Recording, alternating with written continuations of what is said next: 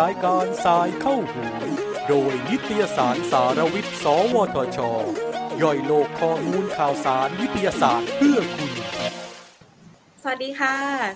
ขอต้อนรับทุกท่านนะคะ เข้าสู่พอดแคสต์รายการสายเข้าหู โดยนิตยสารสารวิทย์ สวทช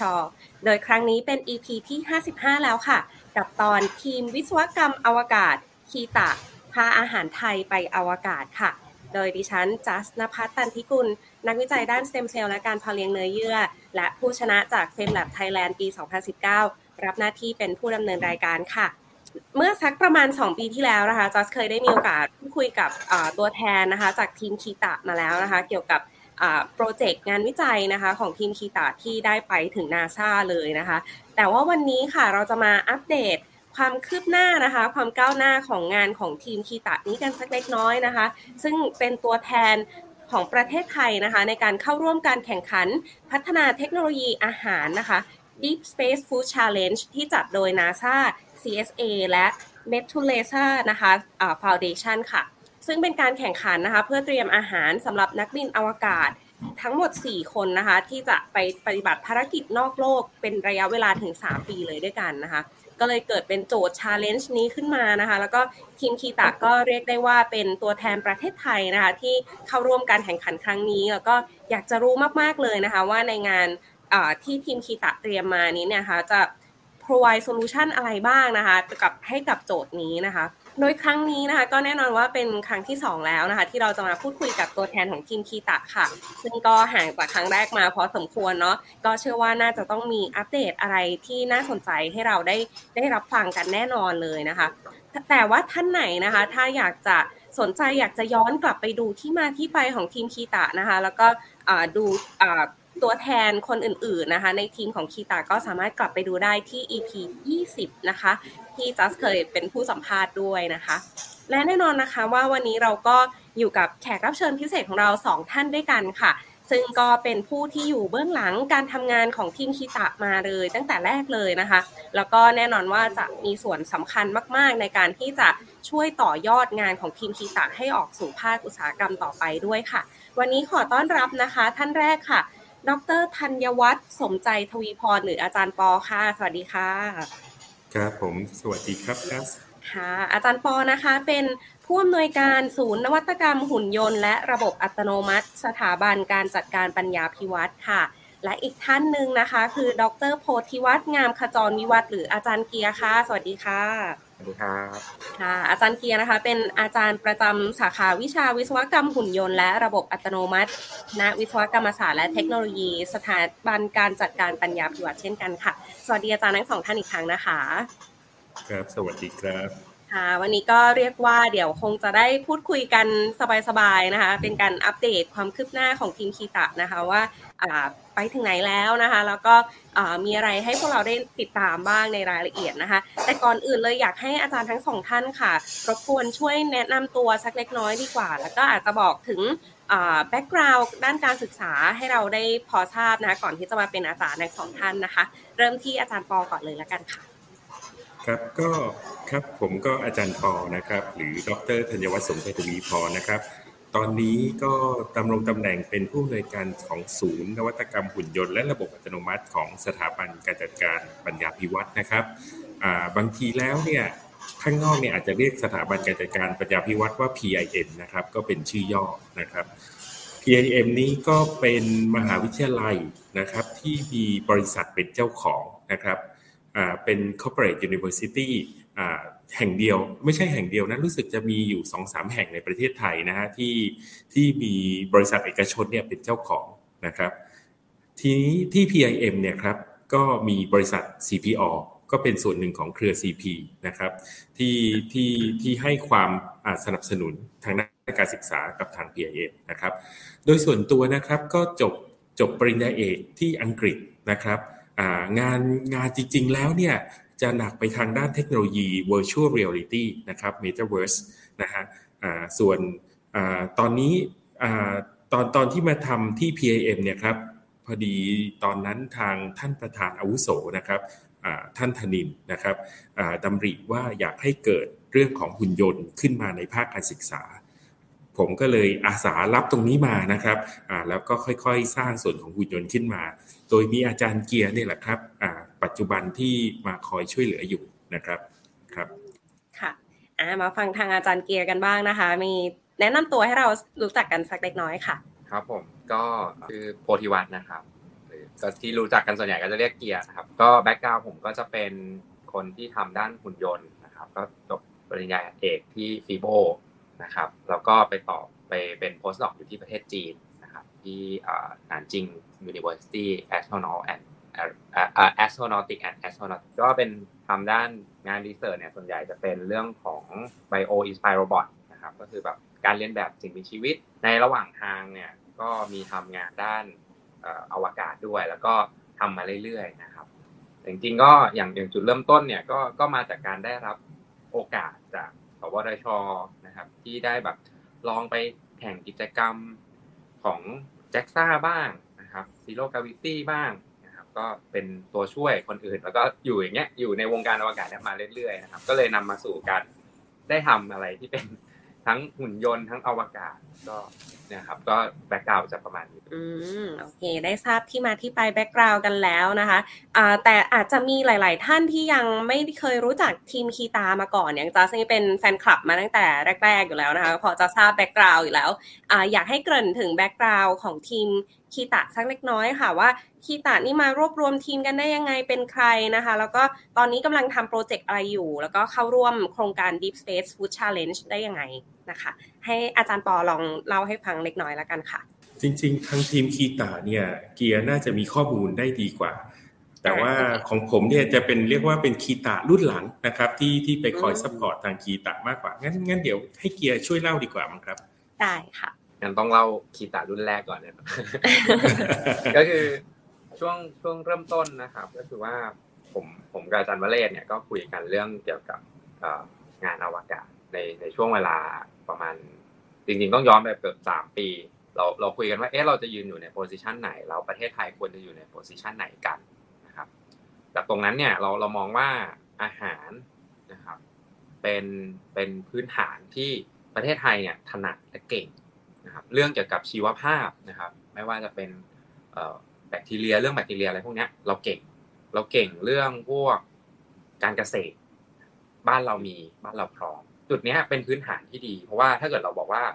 เราให้เราอะไปแข่งดาวเทียมกับต่างชาติเนี่ยตัวผมเนี่ยกับอาจารย์เวเล่เนี่ยเป็นตัวเล็กเนาะพอเราตัวเล็กเนี่ยเราก็ไม่น่าจะโอกาสการที่เราจะเข้าถึงตรงเนี้ยมันยาก ดังนั้นเนี่ยก็เลยมองที่จุดนี้ แล้วพอเรามองที่จุดนี้ปุ๊บเนี่ย ด้วยความที่เรามีองค์ความรู้เนาะในการที่จะทำเกี่ยวกับ 3D printer แล้วบังเอิญประจวบเหมาะกับการแข่งขันเนี้ยเปิดขึ้นพอดีนะครับเพราะเป็นปัญหาที่นาซามองเห็นพอดีว่าทำยังไงล่ะ ให้คนเนี่ยเดินทางบนอวกาศห้องลึกได้นะครับนั้นตรงนี้ก็เลยกลายเป็นประเด็นว่าอุ้ยเราน่าจะได้เปรียบนะครับเพราะฉะนั้นจากจุดนี้ก็เลยเป็นจุดเริ่มต้นที่เราคุยกันว่าลองทำกันดีกว่า แล้วก็น้องๆเพิ่นได้น้องๆที่เป็น นักศึกษาตอนนั้นเขาน้องเขาเป็นนักศึกษาอยู่มาฝึกงาน เราก็เลยบอกว่าอะลองเอาโจทย์เนี้ยไปทำดูซิเราก็ mentor กันนะครับ แล้วก็พยายาม support เด็กกัน จนสุดท้ายก็เลยได้เข้ารอบนะครับ ชนะในรอบของ phase ที่หนึ่งนะครับที่เป็นเมื่อประมาณเกือบสองปีที่แล้วเนาะก็จากตรงจุดนั้นเนี่ย ก็เป็นจุดที่เฟสหนึ่งเนี่ยมันเป็นเรื่องของการพูดถึงคอนเซปต์ แนวคิดหลักการวิธีการคำนวณทางวิทยาศาสตร์ต่างๆ ลงรายละเอียดต่างๆ ให้มันเกิดขึ้นว่าจะทำอย่างไรใช่ไหมฮะพอเราผ่านจุดนั้นเนี่ยเข้าสู่เฟสสองเนี่ยเขาเรียกว่า POC นะครับก็คือ proof of concept ที่เราจะต้องสร้างเครื่องขึ้นมาจริง ๆ ต้องมาทำจริง ๆ ก็นำมาสู่จุดที่บอกว่า เอ๊ะแล้วเราจะสร้างยังไงในเฟสที่สองนะครับ ก็พอในเฟสสองเนี่ยเราก็เริ่มทำการหางบประมาณนะครับ ก็เนี่ยครับก็จะแม่ได้พี่ปอเนี่ยครับ อาจารย์ปอเนี่ยมาช่วยในเฟสที่สองต่อให้ทำให้ทีมกีตาเนี่ยสามารถเดินต่อมาถึงตรงการแข่งขันในการจบเฟสสองได้อืมค่ะงั้นให้ให้อาจารย์ปอรับช่วงต่อไหมคะว่าเข้ามาจุดไหนแล้วก็มาผลักดันแน่นอนว่าเรื่องงบประมาณเป็นเป็นเรื่องสำคัญอยู่แล้วในการดันโปรเจกต์ให้ไปถึงเป้าหมายใช่ไหมคะลองเล่าให้ฟังสักเล็กน้อยค่ะ ครับก็ ต้องบอกจัสว่าจริง ๆ แล้วงบประมาณเนี่ยมันก็คือทุกอย่างนะครับ แล้วก็ตอนนั้นเนี่ยต้องบอกว่าก่อนที่จะมาจะมาของบประมาณของ CPO เนี่ยทางทีมคีตะเนี่ยดิ้นรนพอสมควรนะครับแม้กระทั่งควักเงินส่วนตัวเพื่อให้โปรเจกต์เนี่ยยังไปต่อได้นะครับจนสุดท้ายเนี่ยครับก็มีการปรึกษากันเกียร์เขาเข้ามาปรึกษาว่าเอ๊ะเราจะทำยังไงดีคือตอนนี้ต้องการงบประมาณ ระดับหนึ่งเลยแหละนะฮะตอนนั้นก็อยู่ที่ประมาณ 8 ล้านนะครับที่คิดว่าเออต้องการเงินก้อนเนี้ยทำยังไงดีนะครับแล้วก็มีการ list ขึ้นมาว่าอะมีมีการยืมอ่าคุณแม่ของคนนี้คุณแม่ของในทีมอะไรอย่างเงี้ยครับอ่าเพื่อไปทำงานต่อนะครับอ่าผมก็เลยบอกว่าเอ๊ะถ้าเกิดสมมุติว่ามันจะได้ทุนอยู่แล้วนะฮะแล้วก็ต้องใช้เงินตอนนี้ เดี๋ยวไปกู้ธนาคารกันไหมนะครับ ทีนี้เนี่ยเกียร์กับทีมเนี่ยก็ไปที่ธนาคารแห่งหนึ่งนะครับ ก็พบว่าดอกเบี้ยเนี่ยสูงมากนะครับ คือกู้ได้แต่ดอกเบี้ยเนี่ยอยู่ที่ 16%นะครับ สูงสูงจนเรียกว่าแบบโอ้ไม่น่าไปไหวนะครับ ผมก็เลยตัดสินใจนะครับคุยกับหัวหน้านะครับ หัวหน้าของผมก็คือคุณก่อศักดิ์ชัยรัศมีศักดิ์นะครับ ประธานของกลุ่ม CPO นะครับ CPO เนี่ยจะมีธุรกิจในไทยอยู่ 3 3 ตัวใหญ่ๆ ที่คนรู้จักกันก็คือ7 e เ e ่ e อ Macro แล้วก็ Lotus นะครับก็ไปคุยกับคุณก่อนะครับบอกว่าเอ๊ะตอนเนี้ยกลุ่มกลุ่มของคนไทยเนี่ยครับอยากจะทำเรื่องของอาหารอวกาศนะครับแล้วก็ผ่านเฟสแรกมาแล้วพิสูจแล้วว่าใช้ได้คุณก่อเนี่ย จะพอจะช่วยสนับสนุนได้ไหมนะครับ คุณก่อก็สอบถามรายละเอียดนะครับอตอนนั้นพาพาเกียร์กับกอล์ฟกอล์ฟก็คือดรวเรศนะครับ ก็คือพาเกียร์กับกอล์ฟเนี่ยไปพบคุณก่อด้วยเล่าให้ฟังว่าตัวคอนเซ็ปต์ของระบบเนี่ยคืออะไรนะครับพอเล่าให้ฟังเสร็จคุณก่อ คุณก่อเนี่ยจะเป็นคนที่ที่ชอบเรื่องของนวัตกรรมแล้วก็อยากให้ประเทศไทยเนี่ยมี มีส่วนในการสร้างสิ่งใหม่นะครับ ในประเทศก็เลยบอกว่าโครงการนี้น่าสนับสนุนนะครับ ยกหูตอนนั้นนะครับจำได้เลยว่าคุณก่อเนี่ยยกหูหาทางรองอธิการของ PIM นะครับอ่าแล้วบอกว่าอ่าอาเฮียนะครับก็พอดีคุณก่อจะเรียกรองอธิการว่าอาเฮียนะครับ เนื่องจากว่าท่านอาจารย์พรวิทย์เนี่ยครับ เคยเป็นหัวหน้าเก่าของคุณก่อสมัยสมัยนานมาแล้วแหละ จนอาจารย์พรวิทย์เกษียณเนี่ยครับคุณก่อเลยเชิญให้มาช่วยที่ PIM บอกอาเฮียช่วยช่วยโครงการนี้ให้สำเร็จหน่อยได้ไหมงบประมาณเท่าไหร่เนี่ยแล้วแต่ทางคีตะเขาเห็นว่าเหมาะสมนะครับ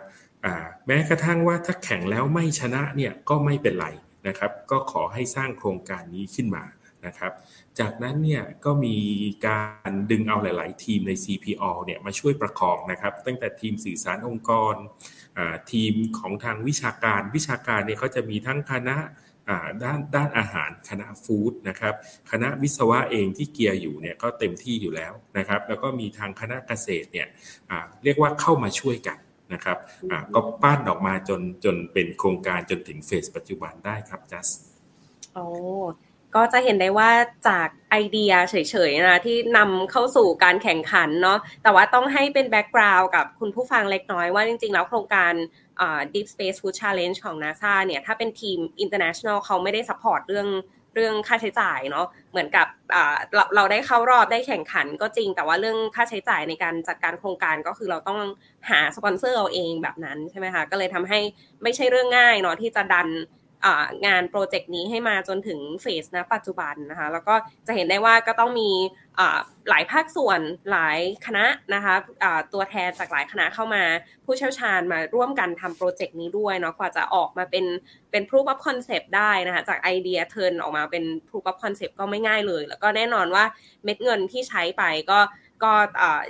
มีมูลค่าประมาณหนึ่งนะคะไม่ไม่ได้ราคาราคาน้อยๆเลยนะคะ แต่ก็แน่นอนว่าคีตะก็เรียกว่าผ่านเฟสแรกมาเรียบร้อยแล้วใช่ไหมคะก็มาถึงเข้าสู่เฟสสองซึ่งจะเป็น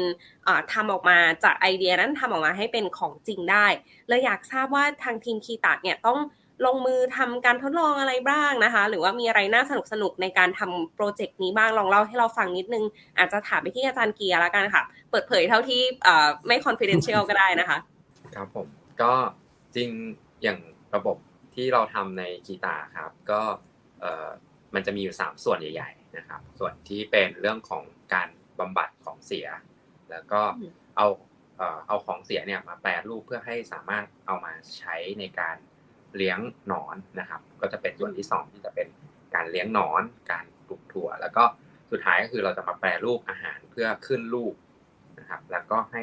ทำเป็นอาหารที่นักบินทานได้เลยนะครับ ทีนี้เนี่ย โดยอันนี้คือภาพใหญ่ทีนี้ในกติกาเนี่ยก็จะมีเงื่อนไขนะครับ อย่างเช่นว่าสารอาหารต้องเท่าไหร่ความสะอาดเป็นยังไงมีสารเจือปนยังไงนะครับ อันนี้เราก็เราก็เริ่มทำเราก็ค่อยๆพูตัดเป็นส่วนๆนะครับ แบ่งเป็นทีมย่อย จริงเราพูดว่าเอ่อถ้าบอกว่าติดตามสมาชิกที่อย่างที่น้องน้องจัดพูดตอนช่วงแรกเนี่ยอาจจะต้องติดตามหลายคนหน่อยเพราะว่าประมาณเกือบสี่สิบชีวิตได้นะครับ เพราะว่าเราจะแบ่งเป็นทีมย่อย ทีมย่อยเนี่ยก็จะมีทั้งแต่ทีมที่ ไปดูเรื่องเกี่ยวกับการหมัก การแปรรูปนะครับ การทีมเลี้ยงหนอน ทีมนักวิทยาศาสตร์ที่เลี้ยงหนอน ทีมวิศวกรที่ทำเครื่องเลี้ยงหนอนอย่างเงี้ยนะครับ หรือว่าการที่จะคือการจะแปลงระบบนะครับ มันก็จะต้องใช้ความเป็นระบบอัตโนมัติระดับหนึ่งนะครับ เพราะว่าเขาก็มีข้อจำกัดอีกมาก นักบินสี่คนเนี่ยอยู่มามามาทำกับอะไรกับเครื่องเนี้ย ได้แค่ กี่นาทีนะครับก็จะถูกนับเป็นคะแนนด้วย ส่วนพวกนี้ก็ก็มีผลหมดเพราะฉะนั้นเราต้องพยายามทำทุกอย่างให้เป็นเกือบเกือบ automate ร้อยเปอร์เซ็นต์นะครับอันนี้ก็มีความซับซ้อนอยู่ระดับหนึ่งเหมือนกัน ทีนี้ถามว่าจริง ๆ อย่างตอนเรา proof of concept เนี่ยตอนตอนที่เราเสนอไอเดีย concept conceptual conceptual ก่อนเนี่ยมาสู่ proof of concept เนี่ยเราก็เจอว่ามีปัญหาหลายอย่าง ที่เราตอนแรกเราคำนวณแล้วมันใช้ได้อะพอเราจะทำจริงๆทำไม่ได้ เราต้องเปลี่ยนนะครับ อย่างตอนแรกเราไม่ได้คำนึงถึงเรื่องของไนโตรเจน เพราะเราอยู่บนโลกใช่ไหมครับ ในโลกเนี่ยไนโตรเจนแต่พอขึ้นอวกาศปุ๊บเนี่ยไนโตรเจนมันไม่พอ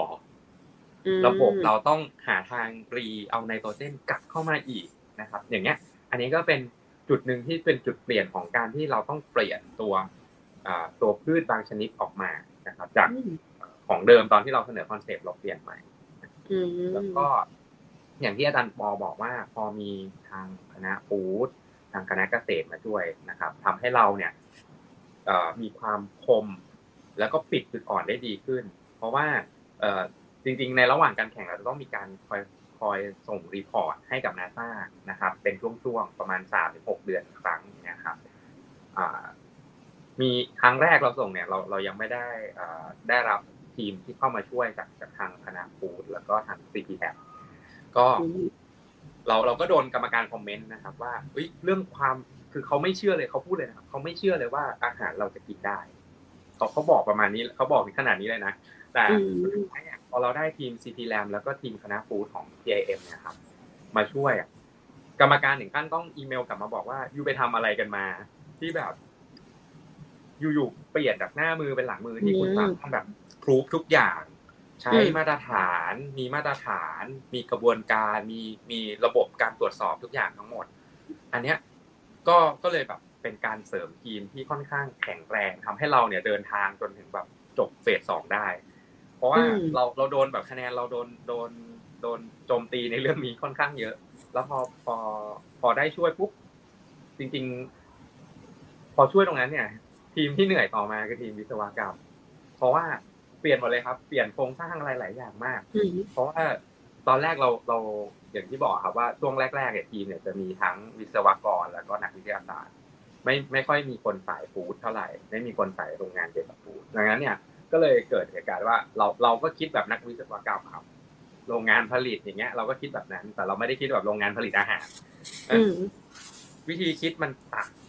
พอเราได้เรียนรู้ตรงนี้ก็เลยแบบโอ้โหทุกอย่างต้องรีบเปลี่ยน เพราะว่าเวลาข้างกระชั้นแล้ว มันจะใกล้สู่ปลายของการแข่งขันแล้ว เราต้องรีบปรับรีบแก้ไขซึ่งพวกนี้ก็จะเป็นส่วนสำคัญที่ทำให้เกิดการเรียนรู้แล้วจริงๆอย่างอย่างในการเรียนรู้เกี่ยวกับการเลี้ยงหนอนเนี่ยตอนแรกเราก็ไม่รู้หรอกว่าหนอนมันหนอนน้องหนอนเนี่ยจะแบบโหดุดันในการกินขนาดไหน เราเราติดของเข้าไปเนี่ย กินจนเซนเซอร์เราพังอะไรเงี้ยเราเราไม่เคยเจอ เราก็ต้องมานั่งแก้เปลี่ยนเซนเซอร์ใหม่ เปลี่ยนวิธีใหม่อย่างเงี้ยก็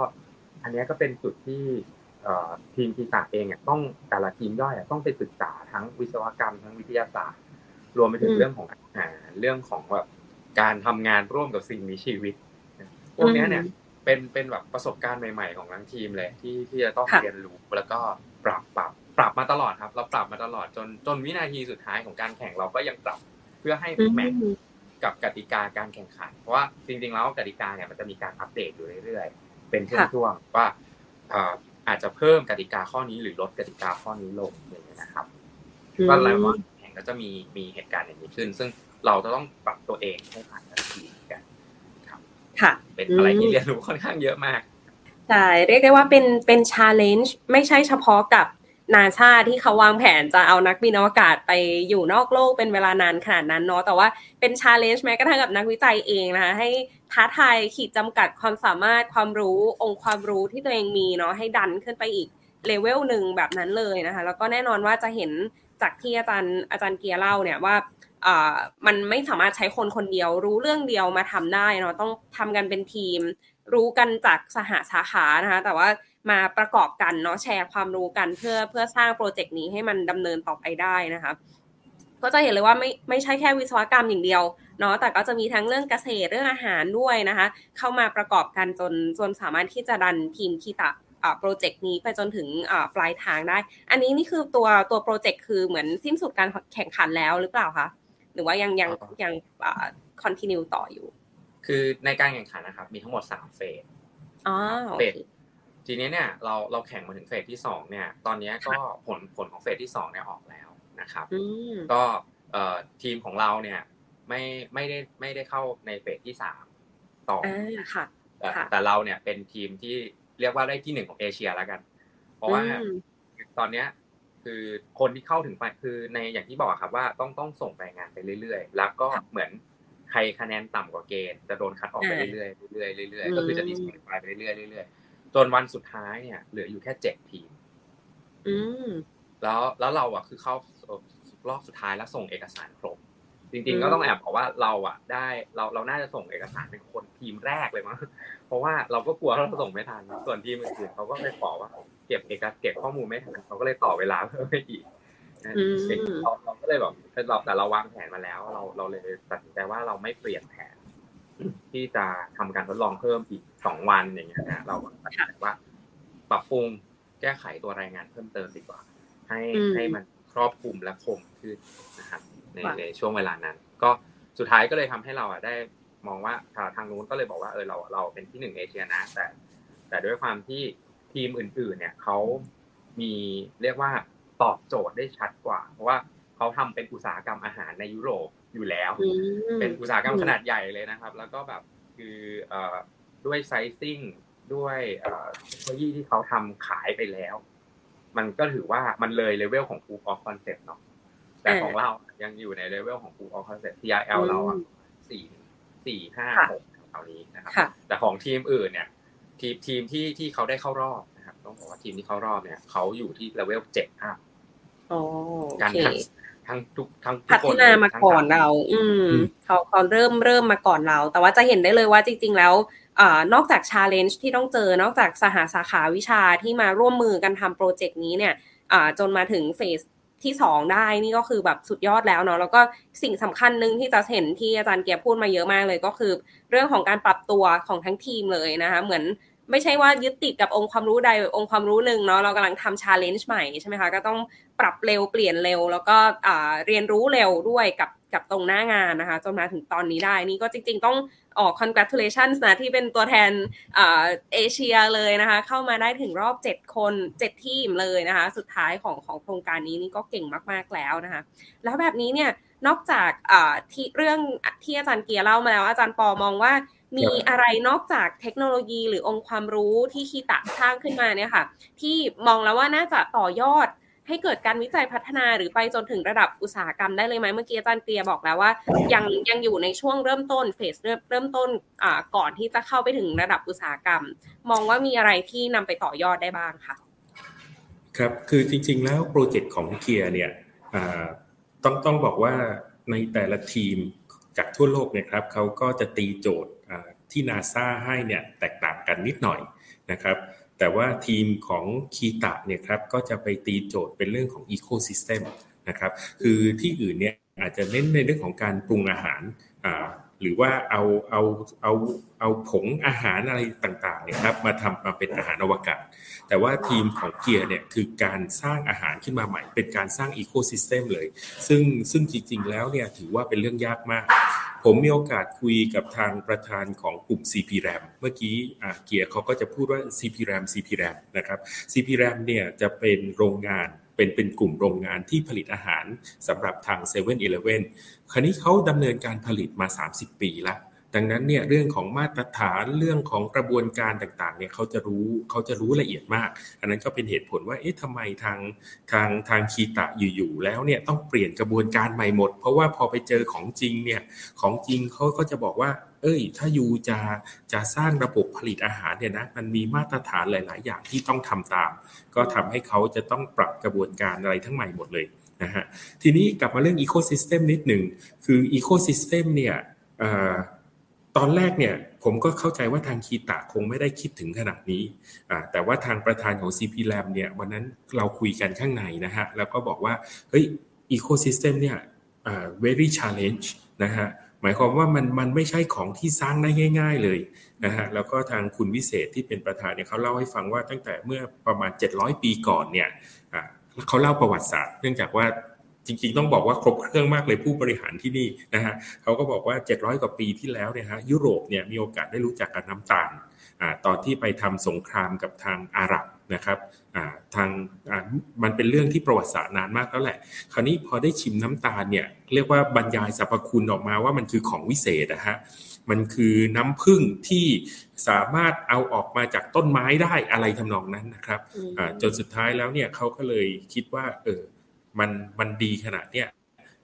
เขาจะไปหาที่ปลูกปลูกอ้อยนะครับในเกาะแห่งหนึ่งที่ที่ไม่ไกลจากทางยุโรปมากนัก ก็ปรากฏว่าพอปลูกอ้อยเนี่ยอ้อยก็ไม่ขึ้น เพราะว่าดินเนี่ยมันไม่ดินมันไม่ได้ ทั้งนั้นเขาก็เอาพวกธาตุพวกอะไรเนี่ยที่มีองค์ความรู้เรื่องของกสิกรรมเนี่ยครับมาดู ว่าทํำยังไงได้เขาก็บอกว่า เออ ถ้าจะปลูกให้ขึ้นเนี่ยมันต้องเลี้ยงวัวด้วยนะอ่าแล้วก็มูลจากวัวเนี่ยก็จะเป็นปุ๋ยให้กับอ้อยนะครับเขาก็ไปค้นวัวขึ้นมาที่บนเกาะนั้นนะครับ ปรากฏว่าวัวก็ไม่โต เพราะว่ามันไม่มีหญ้ากินอ่ามันก็ต้องปลูกหญ้าเข้าไปอีกนะฮะคือเรื่องของอีโคซิสเต็มเนี่ยมันเป็นเรื่องเรื่องความละเอียดอ่อนนะฮะทางยุโรปเนี่ยใช้เวลาทั้งหมดเนี่ยเกือบร้อยปี ในการสร้างไอเกาะที่สามารถปลูกอ้อยขึ้นมาได้ ทีนี้เนี่ยกลับมาที่คีตะคีตะเนี่ยใช้เวลาประมาณ 3-4 เดือนเองที่จะสร้างอีโคซิสเต็มชนิดเดียวกันบนอวกาศ แล้วก็อวกาศเนี่ยจะเป็นอะไรที่เราเราไม่ได้รู้จักทุกมุมนะครับ เช่นเกียร์เขาก็จะไปเจอว่าเฮ้ยไนโตรเจนไม่พอพืชไม่ขึ้นนะครับ เราก็จะเจออะไรที่มันเป็นเป็น เป็นปัญหา challenge พวกนี้ แต่ว่าข้อดีของไอตัวปัญหาที่เจอหรืออุปสรรคที่เจอระหว่างทางเนี่ย มันจะทำให้เกิดนวัตกรรมนะครับ ผมก็ไปดูข้อมูลหลายอย่าง เขาก็บอกว่าไอการที่เราศึกษาด้านอวกาศเนี่ย ไม่ใช่หมายความว่าเราจะต้องไปอยู่บนอวกาศอย่างเดียวนะ แต่ว่าไอของที่จะไปอยู่บนอวกาศเนี่ย ไอข้อจำกัดต่างๆ เนี่ย มันจะทำให้เกิดนวัตกรรมที่มาใช้บนโลกได้ นะฮะก็ผมก็ไปค้นดูก็ปรากฏว่ามันมีข้อไอไอไออย่างเช่นไอตัวโฟมโฟม memory foam นะฮะที่เขาพยายามจะแก้ปัญหาว่าไอเก้าอี้นักบินเนี่ยทำยังไงถึงจะปลอดภัยสำหรับนักบินที่เดินทางลงมา เพราะว่าแรงแรงขับแรงดันอะไรต่างๆ อย่างเงี้ยครับมันทำให้นักบินบาดเจ็บได้นะฮะก็ปรากฏว่าหลังจากที่ออกแบบตรงนี้เสร็จแล้วเนี่ยพอเอามาใส่ในโรงพยาบาลใส่ใน ปัจจุบันเนี่ยหลายบ้านก็มีก็เป็น Memory Foam ที่ที่ช่วยทำให้การนอนหรือการพักเนี่ยมันดีขึ้นนะฮะคือต้องบอกว่าสิ่งที่เกิดขึ้นจากกลุ่มของคีตะที่ทำมาเนี่ยมันก็เกิดนวัตกรรมอาหารหลายอย่างที่ที่คิดว่าหลังจากเนี้ยน่าจะมีการวิจัยต่อ แล้วก็น่าจะต่อยอดในรูปแบบของอุตสาหกรรมเพิ่มเติมนะฮะก็ก็จะมีทางทั้ง CP RAM เนี่ยแหละครับที่ที่จะมา involve ด้วย CPF ด้วยนะครับ อันนี้ก็พอจะบอกบอกชื่อหน่วยงานได้ครับผมอืมโอเค อันนี้ค่อนข้างเป็นตัวอย่างที่เห็นภาพชัดนะคะ เพราะว่าหลาย ๆ คนเนี่ยเวลาพูดถึงว่า เอ๊ะทำไมต้องลงทุนมหาศาลกับโครงการหรือเทคโนโลยีอวกาศเนาะแต่ว่า อันนี้ที่อาจารย์ปอเล่าให้ฟังว่าอย่าง Memory Foam นะคะ เรานอนทับอยู่ทุกวันนะ เราไม่รู้นะว่าจริงๆแล้ว original นะคะ เป็นต้นกำเนิดนี่มาจากเขาต้องการจะเอาไปช่วยปัญหาที่นักบินอวกาศต้องเผชิญเนาะตอนตอนที่ทำปฏิบัติภารกิจอยู่นะคะอันนี้ก็ เป็นตัวอย่างหนึ่งเนาะเพราะฉะนั้นจริง ๆ แล้วองค์ความรู้ที่คีตะสร้างเนี่ย ตอนนี้อาจจะยังมองไม่ค่อยออกนะว่าเอ๊ะต่อไปจะเอาไปเป็น product อะไรได้นะ หรือว่าเป็นเทคโนโลยีอะไรที่เอาไปใช้ได้จริงในอนาคตนะคะ แต่ว่าอาจจะเป็นเหมือนกับเคสของ memory foam ก็ได้นะต่อไปอาจจะเป็นเราอาจจะได้มีโอกาสใช้เทคโนโลยีนั้นทุกๆวันด้วยซ้ำนะคะ แต่อาจจะไม่รู้ว่าจริงๆ แล้ว original มาจาก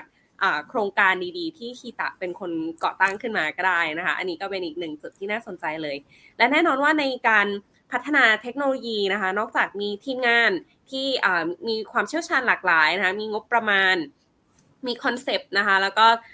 มีไอเดียแล้วเนี่ย แน่นอนว่าสถานที่ปฏิบัติการเนาะห้องแลบที่ใช้ทำงานนะคะก็ต้องเป็นอีกหนึ่งจุดที่สำคัญนะคะทราบมาว่าตอนนี้เนี่ยทีมคีตะเนี่ยมีห้องปฏิบัติการอาหารอวกาศคีตะด้วยนะคะ อยู่ที่อาคารกลุ่มนวัตกรรมหนึ่งอุทยานวิทยาศาสตร์ประเทศไทย สวทช ด้วยนะคะ ให้อาจารย์เกียร์เล่าให้ฟังเล็กน้อยดีกว่าว่า ห้องแลบนี้ใช้ทำอะไรบ้าง แล้วก็ช่วยผลักดันงานของคีตะมาจนถึงทุกวันนี้ได้ยังไงบ้างค่ะ ครับก็ คือด้วยการแข่งขันนะครับ เราก็ต้องมีเราต้องเทสทั้งระบบในการทำงานเนี่ย แล้วก็พิสูจให้กอนาซาเห็นว่าเราทำได้จริง ๆ แล้วเราสร้างขึ้นมาจริง ๆ ทีนี้เนี่ยเราก็เลยมองหาที่นะครับว่าที่ไหนเนี่ยเป็นที่ที่เหมาะสมและสามารถทำให้สะดวกต่อการทำการทดลอง แล้วก็การส่งผลการทดลองด้วยนะครับ เพราะว่าคือส่วนหนึ่งเนี่ยที่ที่ผมเลือกสวทชเป็นจุดตรงนั้นเนี่ยเพราะว่า พอสมมติว่าเราผลิตอาหารเสร็จใช่ไหมฮะเราเก็บแซมเปิลแล้วเราเดินข้ามไปอีกหนึ่งตึกเพื่อไปตรวจเชื้อได้เลยนะครับ อันนี้ก็เป็นเรื่องที่ทำให้เราแบบค่อนข้างทำให้การความเสี่ยงของการขนย้ายของการทำให้เกิดการปนเปื้อนเนี่ย มันน้อยลงแม่นะแล้วเราก็เลยบอกว่าเออถ้าอย่างเงี้ย เราใช้วิธีนี้ดีกว่าเราเราก็บวกกับว่าที่ศูนย์เทสของของสวทชเองเนี่ยก็ตรงตามมาตรฐานที่ NASA request กับเราว่าต้อง ศูนย์เทสต้องผ่านมาตรฐานอะไรบ้างนี้นะครับ อันนี้ก็เป็นจุดหนึ่งแล้วก็ด้วยความที่ตัวตึกของสวทชตึกนวัตกรรมเนี่ยเขาก็จะมี policy ของควบคุมนะครับว่าการจะเข้าออกการทำการเข้าไปใช้พื้นที่เนี่ยมีอะไรยังไงบ้าง เรื่องของความปลอดภัยเรื่องของรายละเอียดต่างๆ ในการควบคุมตรงนี้มันทำให้เรามั่นใจได้ว่า ถ้านาซาถามเราเรื่องเกี่ยวกับความปลอดภัย เรื่องเกี่ยวเรื่องเกี่ยวกับมาตรฐานต่างๆเนี่ย เราอะ under ภายใต้ตัวมาตรฐานนี้ของ สวทชอยู่ ดังนั้นเนี่ยการทำให้การจะทำให้ห้องตัวนี้เป็นห้องที่น่าเชื่อถือเนี่ย มันก็เลยเป็นส่วนหนึ่งที่เราเลือก สวทช เพราะว่าถ้าเราไปตั้งที่อื่นเนี่ย ที่อื่นเนี่ยเขาเขาก็คือตึกใช่ไหมฮะแล้วไม่ได้ถูกมาตรฐานที่เป็นการทำงานความปลอดภัยต่าง ๆ ที่ที่ NASA request เนี่ย ครบ นะฮะเพราะฉะนั้นมันทำให้เราเสี่ยงที่เราจะโดนตั้งคำถามว่า เอ๊ะคุณไม่สะอาดไม่ปลอดภัยหรือเปล่านะครับนั้นนี่ก็เลยเป็นจุดหนึ่งที่เราไปเลือกที่สวทช แล้วถามว่า ทีนี้เราเข้ามาดูภายในห้องกันดีกว่า ภายในห้องเนี่ยทำอะไรบ้างนะครับ ภายในห้องก็จะมีระบบอย่างที่เล่าไปครับ ตั้งแต่ระบบบำบัดระบบเลี้ยงหนอนปลูกพืช แล้วก็เอาเข้ามาสู่การแปรรูป แล้วจนมาถึงว่าให้นักบินหรือคนเนี่ยกดสั่งอาหาร นะครับเหมือนตู้ตู้ตู้สั่งอาหารเลย เป็นเหมือนตู้สั่งอาหารเลยกดเลือกนะครับ แล้วก็อาหารก็จะทำงาน แล้วก็ส่งอะแล้วก็ผลิตอาหารอบสดใหม่ร้อนๆนะครับ ออกมาแล้วคนก็เปิดประตูออกมากินได้ อันนี้ในห้องก็จะมีทั้งระบบเนี้ยแล้วเป็นระบบแบบอัตโนมัติทีนี้ป้าเองเนี่ยก็ขอว่าห้องก็เป็นคลีนรูมด้วย เพราะว่าจะจำลองเหมือนอยู่บนสถานีอวกาศจริงนะครับ มีควบคุมอุณหภูมิ ควบคุมความชื้นนะครับ แล้วก็ รวมไปถึงเรื่องของควบคุมพวกตัวเชื้อด้วยนะครับ เชื้อที่อยู่บนผิว ดังนั้นเนี่ยห้องที่เราสร้างเนี่ยก็เลยจะกลายเป็นคีนรูมซ้อนอยู่ในห้องทำงานอีกทีหนึ่งโอ้ค่ะ เป็นอะไรที่ระบบที่ค่อนข้างซับซ้อนนะครับ แล้วหลักการออกแบบห้องตัวนี้เนี่ยเราออกแบบเรียนแบบนะครับ ใช้หลักการเดียวกันกับตัวห้องแลบผลิตดาวเทียมนะครับ อันนี้คือคือเราไปดูงานที่ติซ่าพาผมผมก็พาทีมงานที่เขาจะสร้างห้องเนี่ยไปดูงานที่ติซ่าที่ศรีราชานะครับว่าลักษณะการวางแรงดันห้องเนี่ยวางยังไงนะครับ ระบบระบายอากาศเป็นยังไง การออกแบบว่าถ้าดาวเทียมมาเดินทางมาเป็นแบบไหน แล้วก็เอาตรงเนี้ยมาประยุกต์นะครับ ในการที่จะทำห้องสำหรับผลิตอาหารที่ได้รับมาตรฐานทำให้มาตรฐานมันถึงนะครับก็พาไปดูแล้วก็เอามาทำเรียนแบบเลยคล้ายๆเลย ก็คือมีแรงดันสามชั้น แต่ละชั้นทำไมต้องเอาตรงนี้เป็นอย่างนี้นะครับ อย่างอย่างห้องอันนี้เล่าให้ฟังนิดนึงก็ได้ว่า ห้องอาหารห้องที่สำหรับผลิตอาหารเลยเนี่ย จะเป็นห้องที่มีแรงดันบวกสูงที่สุดเพื่อป้องกันไม่ให้เชื้อเนี่ย วิ่งเข้าไป เพราะว่าของข้างในอะออกมาข้างนอกได้ออกมาคอนทามิเนตข้างนอกได้เพราะว่าข้างนอกสกปรกกว่า เราเรามองว่าเราเรามองเป็นคนระดับความสกปรกแล้วกัน ห้องห้องที่ผลิตอาหารต้องสะอาดที่สุดดังนั้นเนี่ย ความสกปรกวิ่งออกห้ามเอาความสกปรกวิ่งเข้าไป เราก็เลยต้องทำเป็นแรงดันโพซิทีฟที่สูงที่สุด เสร็จปุ๊บเนี่ย ห้องชั้นกลางนะครับ เป็นห้องเลี้ยงเลี้ยงตัวหนอนนะครับปลูกพืชเลี้ยงตัวหนอนของเราเนี่ย อันเนี้ยสกปรกนิดหน่อยนะครับ เพราะฉะนั้นเราเราจะสามารถดันอากาศหรือดันสิ่งปนเปื้อนเนี่ย ออกมาอยู่ชั้นกลางได้ อันนี้ก็จะเป็นแรงดันโพซิทีฟที่สูงกว่าแรงดันบรรยากาศในห้องเหมือนห้องปกติที่หรือบรรยากาศที่เราอยู่ปกตินิดนึงนะครับ เพื่อให้ไม่ไม่สามารถเอาอากาศจากข้างนอกเข้าไปได้ ห้องสุดท้ายเนี่ยจะเป็นแรงดันเนกาทีฟอาจจะงงนะครับทำไมเราเปลี่ยนเป็นเนกาทีฟเพราะว่าห้องนี้คือห้องบำบัด มันจะมีจุลินทรีย์อยู่เยอะมาก มันจะมีทั้งกลิ่นทั้งอะไร เราเลยต้องใช้เป็นเนกาทีฟเพื่อดูด นะครับดูดทุกอย่างที่คือห้องเนี้ยเป็นห้องที่สกปรกที่สุดนะเราเราเพราะฉะนั้นเราเลยต้องดูดทุกสิ่งทุกอย่างที่ที่มีโอกาสจะเป็นการปนเปื้อนหรือสิ่งสกปรกออกจากห้องนี้ไปนะตรงนี้เราก็เลยดีไซน์ห้องเป็นแบบนี้ก็ อันนี้ก็เป็นอันหนึ่งที่ที่ที่เป็นความชาเลนจ์ของทีมเหมือนกันตอนดีไซน์ห้องนะก็แล้วก็การใช้ประโยชน์จากห้องหลังจากว่าพอเราท่องห้องนี้เสร็จปุ๊บมันก็จะมีเอาเริ่มเอาเครื่องจักรเข้าไปนะครับ เอาพวกเครื่องมือที่เราออกแบบ เอาไปใส่ในห้อง แล้วก็เริ่มให้ระบบทำงาน เพื่อทำการวัดว่าประสิทธิภาพที่เราทำมาจากแยกเราแยกโมดูลทำเนาะพอเราแยกโมดูลทำเสร็จปุ๊บเนี่ย ตอนเอามารวมกันเนี่ย ประสิทธิภาพอะ มันได้ตามที่เราแยกอยู่หรือเปล่านะครับ แล้วก็เอาตรงเนี้ยมาทำคือเราเราทำได้ไม่ครบวงจรแบบร้อยเปอร์เซ็นเพราะว่าถ้าเกิดจะเอาครบวงจรร้อยเปอร์เซ็นเนี่ยต้อง run ประมาณอย่างน้อยสามเดือนแต่เรา run ไม่ทัน เราก็เลยใช้วิธีการที่เราจะเก็บ sample ในช่วงเวลาที่เรา run ช่วงสั้นๆเนี่ยมา แล้วเราก็ใช้สมการทางคณิตศาสตร์อีกมาช่วยในการคาดการอนาคต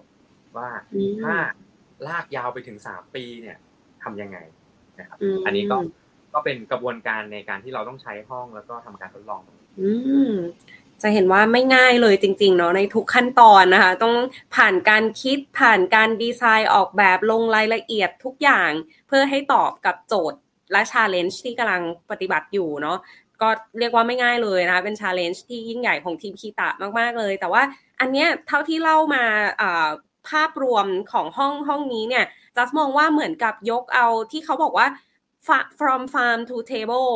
มาไว้จำลองไว้ในห้องห้องนี้เลยนะคะเหมือนเห็นตั้งแต่ original นะจากฟาร์มที่ค่อยๆเพาะปลูกใช่ไหมคะ มีน้องหนอนมีอะไรจนออกมาสู่อาหารที่พร้อมทานพร้อมเสิร์ฟสู่ table แบบนี้เลยนะ อันนี้เหมือนจำลองทั้ง process ของกระบวนการผลิตอาหารที่เราเองเนี่ยก็รับประทานอยู่ทุกวัน แต่ว่าบางทีไม่เคยได้เห็น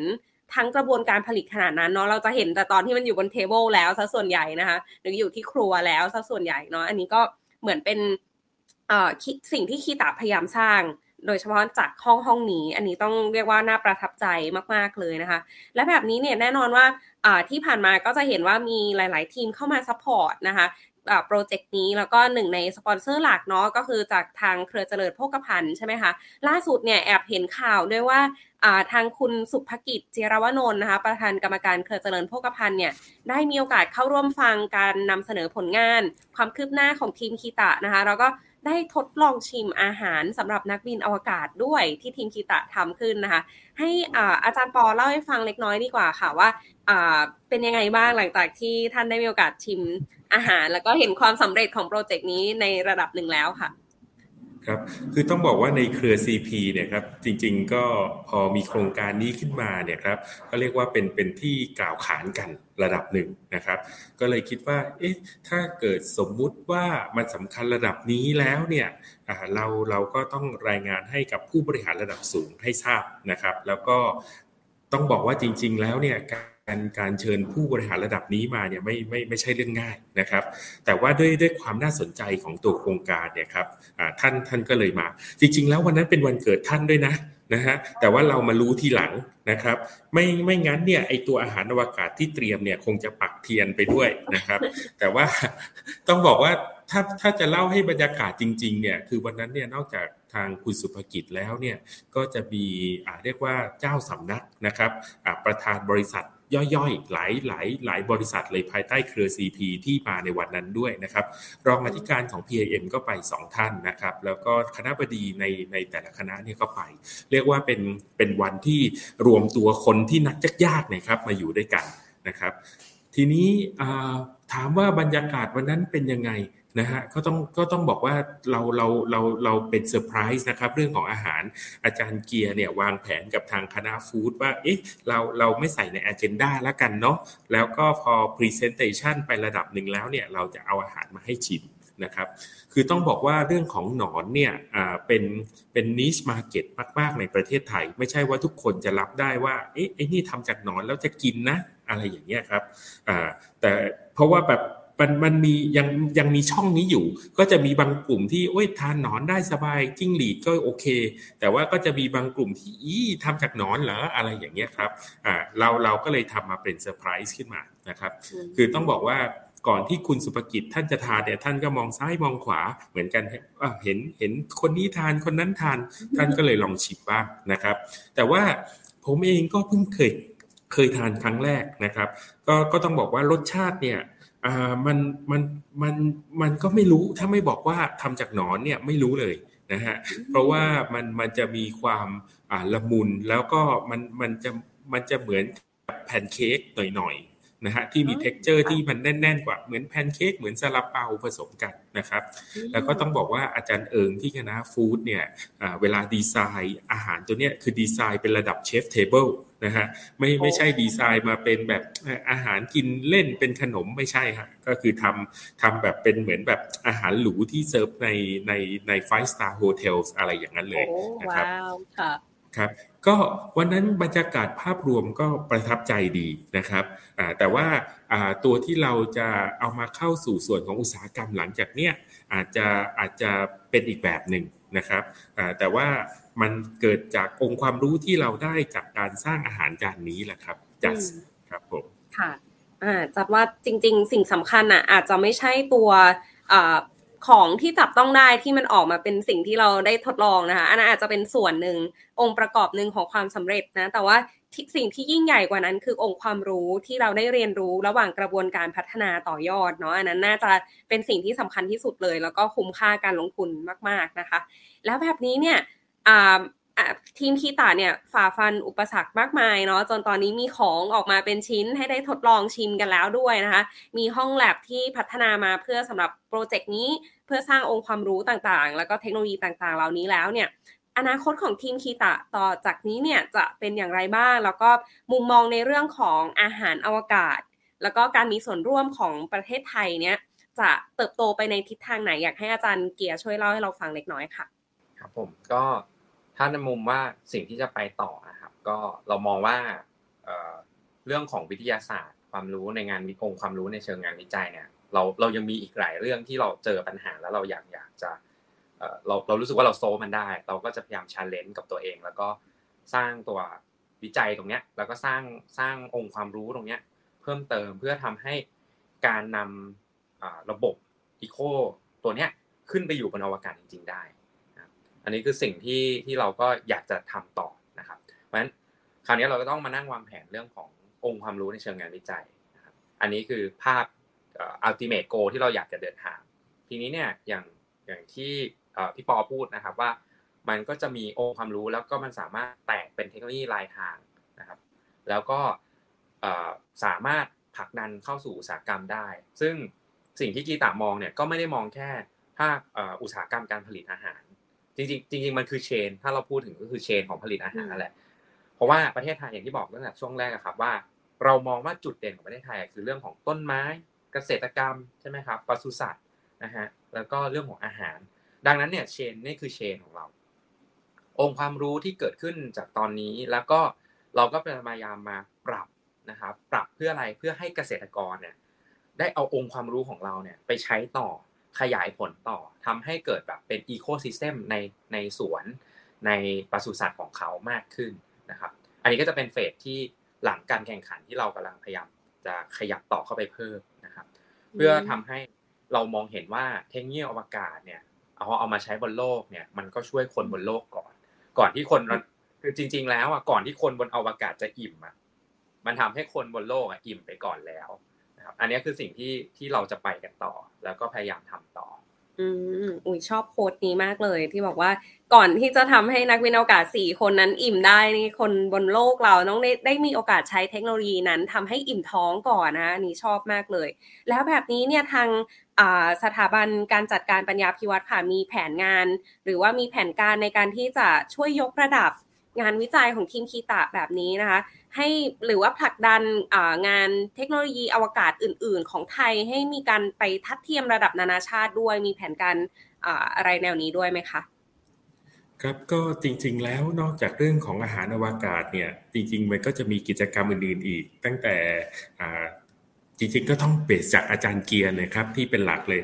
เกียร์เขาก็มีการให้เด็กนักเรียนเนี่ยสร้างหุ่นยนต์นะฮะที่ที่เป็นหุ่นยนต์สำรวจ ดวงจันทร์สำรวจดาวอังคารทำนองนั้นสร้างตัวโรเวอร์ขึ้นมานะครับแล้วก็ยังก็เข้าใจว่าด้วยด้วยพวกเราเนี่ยก็จะมองว่ามุมไหนก็ตามที่เราทำกันได้เนี่ยเราจะทำนอกจากอาจารย์เกียร์เนี่ยก็จะมีอาจารย์บีที่ร่วมกับทางมอชอนะครับมอเชียงใหม่เนี่ยทำเรื่องของอ่าเขาเรียกว่า space weather นะฮะก็คือเรื่องของอภูมิอากาศในอวกาศ นะครับ แล้วก็ตั้งมาเป็นโครงการเรื่องของการเฝ้าระวัง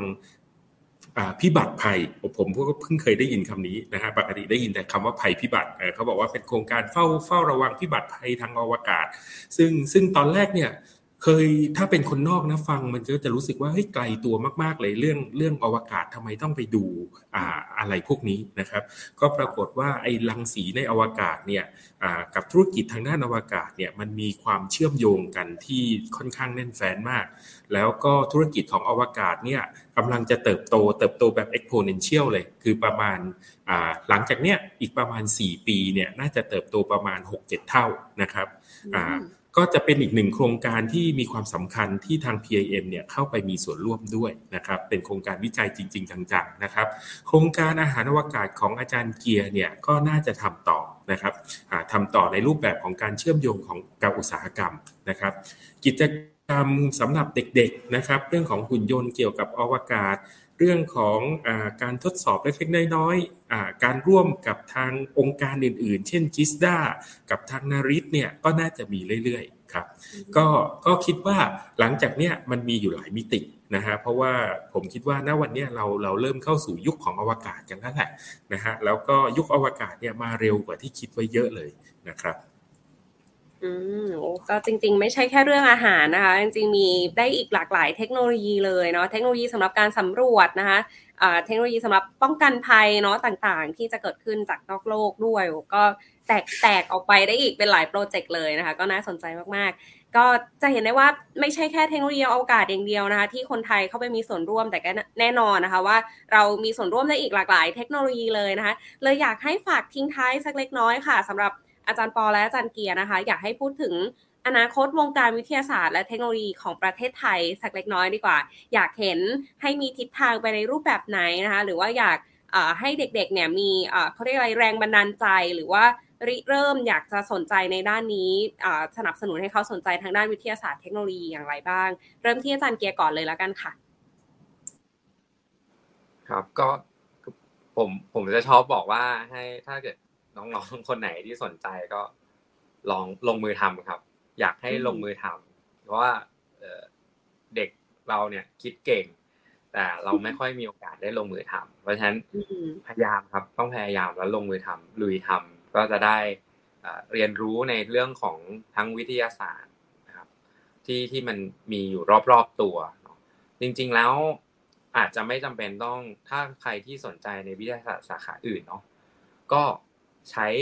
แล้วก็ลงมือทำแล้วเล่นกับในสิ่งสิ่งนั้นเนี่ยให้สนุกแล้วก็เรียนรู้ไปกับตรงนั้นแหละครับ ผมว่าอันนี้เป็นจุดที่ทำให้เราเนี่ยเดินทาง แล้วก็เปิดพื้นที่ของตัวเองไปเรื่อยๆเหมือนอย่างกีตาเองอะครับทีมกีตาเองเนี่ยทางทีมก็เราก็ explore อย่างที่เราเล่ามาเรื่อยๆว่า เราเราสนุกแล้วเราก็รู้สึกว่าเราอยากรู้เราอยากทำให้มันสำเร็จ แล้วเราก็พยายามทำลงมือทำลุยทำอันนี้ก็ก็เลย เป็นหลักคิดนะครับที่ที่ผมเองอะแล้วก็ทีมเนี่ยเราก็พวกเราเนี่ยคิดด้วยวิธีนี้ ดังนั้นก็เลยอยากจะบอกน้องๆทุกคนว่า เออลุยจ้ะถุยลุยทำเลยครับใช่สำคัญมาก เพราะยิ่งทำยิ่งเจอปัญหาก็ยิ่งอยากต่อยอด หาวิธีแก้ปัญหานั้นต่อไปอีกนะคะนั้นเป็นข้อทิ้งท้ายที่ดีมากเลย แล้วอาจารย์ปอล่ะคะ อยากฝากอะไรกับเยาวชนนะคะ หรือว่าทิศทางวิทยาศาสตร์และเทคโนโลยีของประเทศไทยบ้างค่ะ ครับคือเรื่องของเยาวชนเนี่ยคิดคิดคล้ายๆกับอาจารย์เกียร์เลยนะครับ ว่าแบบเอ้ยไม่ไม่ไม่ต้องกลัวนะครับอ่าแล้วก็ถ้าเกิดสมมุติว่าอยากอยากจะได้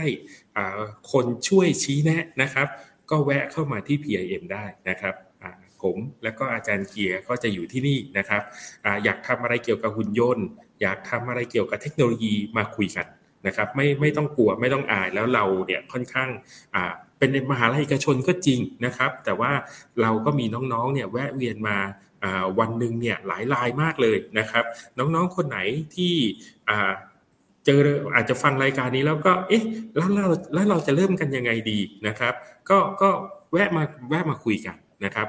ถ้าสมมุติว่าไม่อยากแวะมาคุยกลัวหรืออะไรยังไงเนี่ยก็ส่งอีเมลมาก็ได้โทรมาก็ได้นะครับ ก็ก็อยากจะให้ทุกคนเนี่ย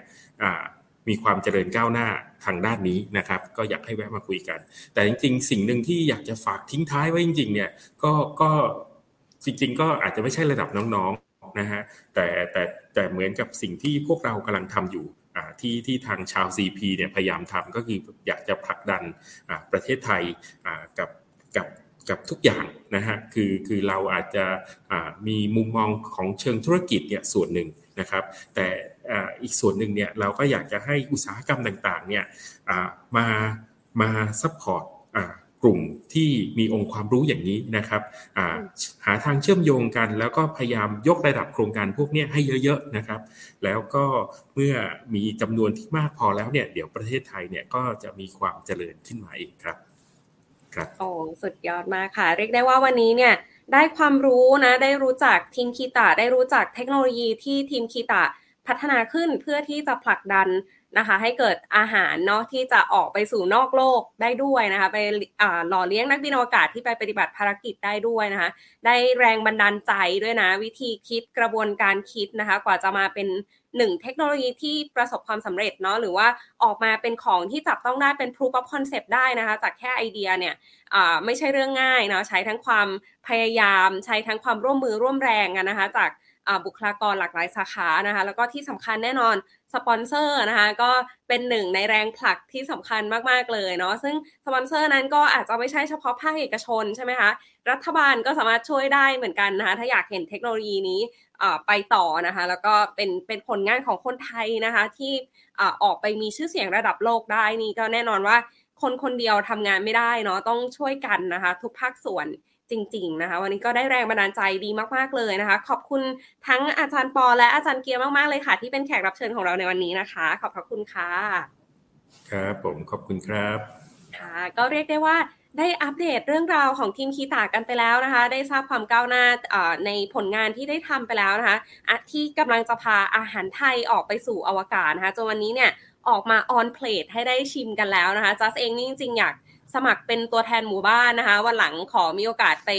ไปเทสบ้างนะคะไปไปชิมสักเล็กน้อยนะคะอยากทราบเหมือนกันว่าอาหารอวกาศจะอร่อยขนาดไหนนะคะ และแน่นอนว่าวันนี้ก็ต้องขอบพระคุณทุกท่านนะคะ ที่ติดตามรายการทรายเข้าหูโดยนิตยสารสารวิทย์สวทช ค่ะ แล้วกลับมาพบกับสาระความรู้ดีๆ แบบนี้นะคะ ที่น่าสนใจในตอนหน้าสำหรับวันนี้ค่ะ ดิฉันจัสนภัทรตันทิกุลค่ะ และอาจารย์ปออาจารย์เกียร์นะคะ ต้องขอตัวลาไปก่อน ขอบคุณและพบกันใหม่ในโอกาสหน้าในรายการสายเข้าหูโดยนิตยสารสารวิศวทชสำหรับวันนี้ สวัสดีค่ะ ครับ สวัสดีครับ